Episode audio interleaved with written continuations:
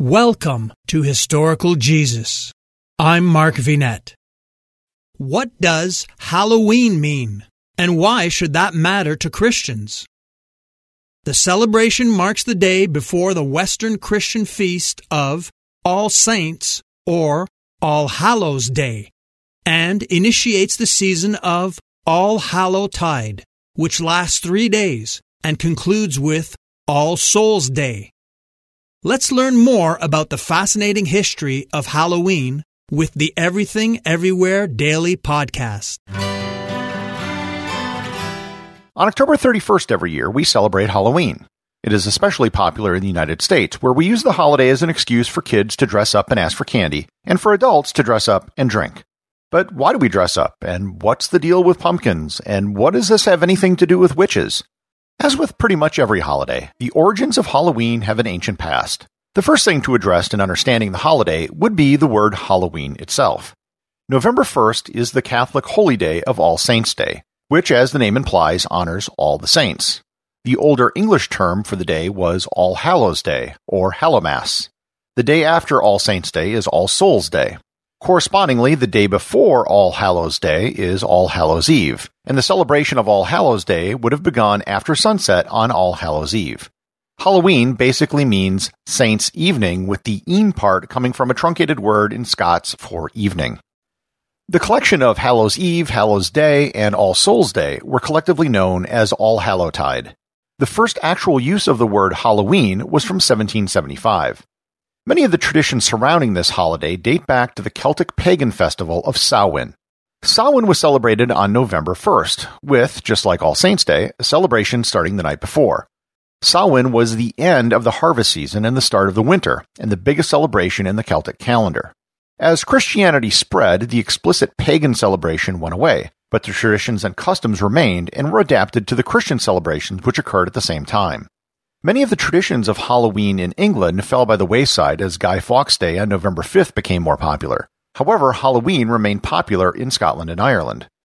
Very early colonists to the Americas brought the traditions of All Saints' Day and Halloween with them. Anglican and Catholic settlers both celebrated the holiday, but the Puritans up in New England did not, as they were generally against everything. It was still a pretty minor holiday up until the mass migration of Irish to the United States in the 19th century.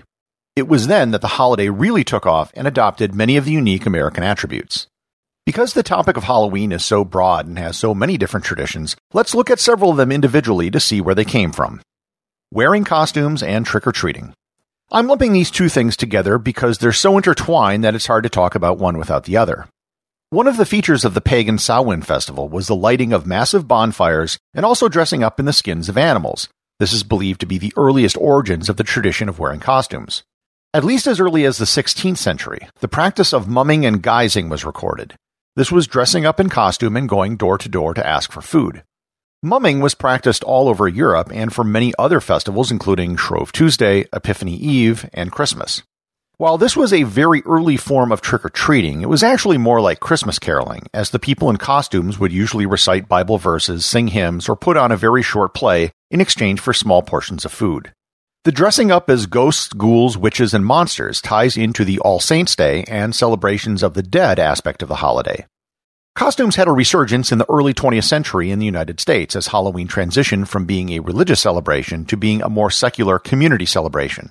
The wide scale trick or treating, which many of us experienced in the U.S., didn't really get established until after World War II, when many soldiers coming back from the war established families and the baby boom generation were children. Radio and TV shows in the late 40s and early 50s showed trick or treating, which popularized the activity around the country. This was also part of a change in costumes from things pertaining to death to pretty much anything. You could be a robot or an astronaut or a doctor or whatever, it really didn't matter.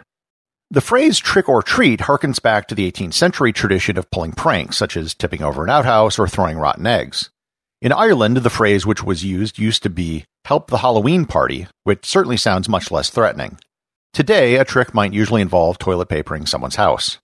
The tradition of dressing up in costumes and trick or treating has slowly spread outside of the United States with its depiction in movies like E.T. It has started to appear to a limited extent in some other countries, often getting a great deal of resistance to the new cultural import. Dressing up in costumes by adults has been more readily adopted, as it's really just another excuse to have fun and drink. Hi, everyone. If you've been injured in an accident that was not your fault, listen up. We have legal professionals standing by to answer your questions for free. Call now and find out if you have a case and how much it's potentially worth. Call 800 218 6010. I'm here with spokesman John Wolf. So, John, tell everyone listening who should call right now. Well, Maria, first off, thank you for having me here. It's always nice to answer the listeners' questions. Now, as far as who should call in, anyone who's been injured in an accident and think you deserve compensation, give us a call right now. 800 218 6010. You'll find out if you have a case and how much it's potentially worth. Thanks, John. You heard it, folks. Take advantage of this opportunity and call now. 800 218 6010. Advertisement sponsored by Legal Help Center may not be available in all states. Jack o' lanterns and pumpkins. Not surprisingly, pumpkins come from the Harvest Festival part of the holiday. Pumpkins are native to North America and were an American contribution. As pumpkins are harvested around the same time as Halloween, it was a natural fit. Carving pumpkins and putting lights in them probably came from Ireland. There's an atmospheric phenomenon known as will o' the wisp, where you can sometimes see a glowing light above bogs. It's the swamp gas that's often confused as a UFO.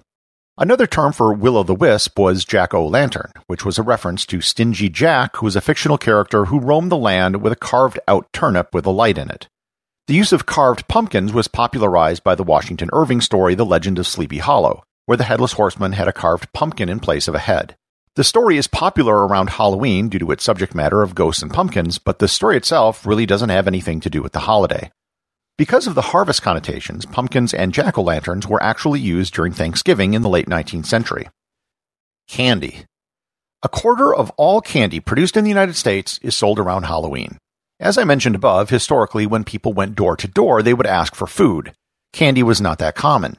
As trick or treating became popular in the 40s and 50s, it also became more commercialized, and candy manufacturers took it upon themselves to promote what kids really wanted candy, not apples or popcorn balls. I know as a little kid growing up in the 70s, we took trick or treating very seriously. The holy grail was finding the house that gave out regular sized candy bars as opposed to the smaller, fun sized candy bars that everyone else gave out. If I may quote the character Strongbad from the cartoon Homestar Runner, what is fun about less candy? Every year there were always urban legends spread about how houses put needles or razor blades into the candy they gave away. However, there has never been an actual reported case of this, as it would be really easy to identify who did it. The only reported case of a child ever being poisoned by candy during Halloween occurred in 1974, and it was by their own parent. At the height of the hysteria, there were actually hospitals that were offering to x ray bags of candy. Candy apples, or caramel apples, or toffee apples as they're known in the UK, are a traditional treat that dates back to the early 20th century. It's believed to have been invented by American candy maker William W. Kolb as a treat for Christmas. It was later adopted for the Harvest Festival. Black cats, witches, and bats. Neither of these things really have anything to do with harvest festivals or traditional All Saints' Day festivities. They're rather modern adaptations of older beliefs which got linked to Halloween due to the holiday's association with death and the occult. While the idea of witches has always been around European culture, the association with Halloween probably came about from the Salem witch trials and its unique American history. The image of a witch flying around on a broom actually dates back to the mid 15th century, where a Frenchman by the name of Guillaume Edelin confessed to flying around on a broom, and it was a man, not a woman. There are illustrations of witches on brooms dating back from the same time period. The stereotypical image we have of witches wearing pointy black hats actually come from L. Frank Baum's book The Wizard of Oz in the year 1900. The illustrations of witches in the book were the basis of the Wicked Witch of the West and the Wizard of Oz movie, which became the modern idea of a witch. Black hats have always been bad luck, and they have always been associated with witches. According to the belief in medieval Europe, witches would turn themselves into black hats so they could go unnoticed, but I don't know why they would do that when they could just fly a broom. There are a few theories on why bats are associated with Halloween. The first is that when the Samhain bonfires were lit, it would often result in bats flying up and away from the fire. The other has to do with the old wives' tale that if a bat is found in a house, it means someone is going to die, and that links up with the Halloween association with death. Candy corn. Thankfully, this abomination of a food product is only seen around Halloween. It dates back to the 1880s when George Renninger of the Wunderle Candy Company created a product which was called chicken feed. The white, yellow, and orange pieces are designed to look like kernels of corn. Today, the candy company Brach's makes 7 billion pieces of candy corn per year, which is approximately 7 billion too many. They own 85% of the candy corn market today. Originally, the candy wasn't associated with Halloween. It was a penny candy that was available year round. In the second half of the 20th century, other better candy became more widely available and candy corn became relegated to Halloween because of its harvest connotations. So our modern Halloween celebrations are really a grab bag of ancient tradition and modern commercialism, with a mashup of harvest festival, pagan celebration, and Christmas holy day for the dead. The only thing we need to do now to really take the holiday to the next level is get rid of candy corn. I'm Mark Vinet. Thank you for sharing your time with me.